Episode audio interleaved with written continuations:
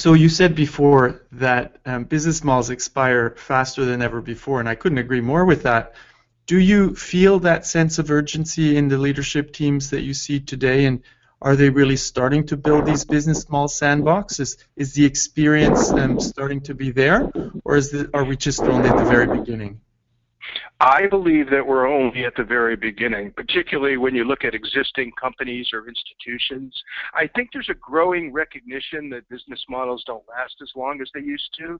I mean, we're surrounded by, we're inundated with stories, not just of Netflix uh, anymore. Now you can add Uber and Airbnb uh, these stories are just bouncing off executive suite walls. So I believe leadership recognizes that something new needs to be done.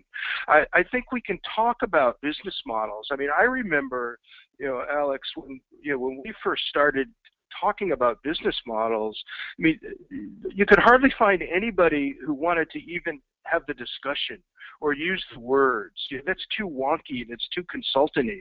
But today you can actually use the words. I mean, people, leaders are willing to have the conversation and there's a growing recognition. But I don't really believe they know uh, how to deploy against it.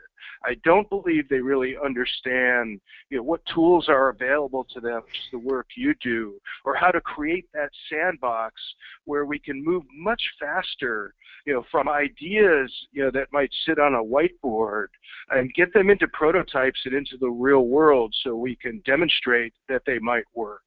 Uh, and so I think it's very early days, but I'm encouraged by the uh, by the receptivity uh, to the conversation, uh, and I really think that it's our day. I think a focus on business model exploration, its time has come, uh, and it's really going to require you know a, a lot more than us uh, to really drive this kind of change, not just to the you know, to enough senior leaders in the big corporate space, uh, but as you know at BIF, we also think this is the secret sauce to transforming our big social systems like healthcare, uh, education, and government as well.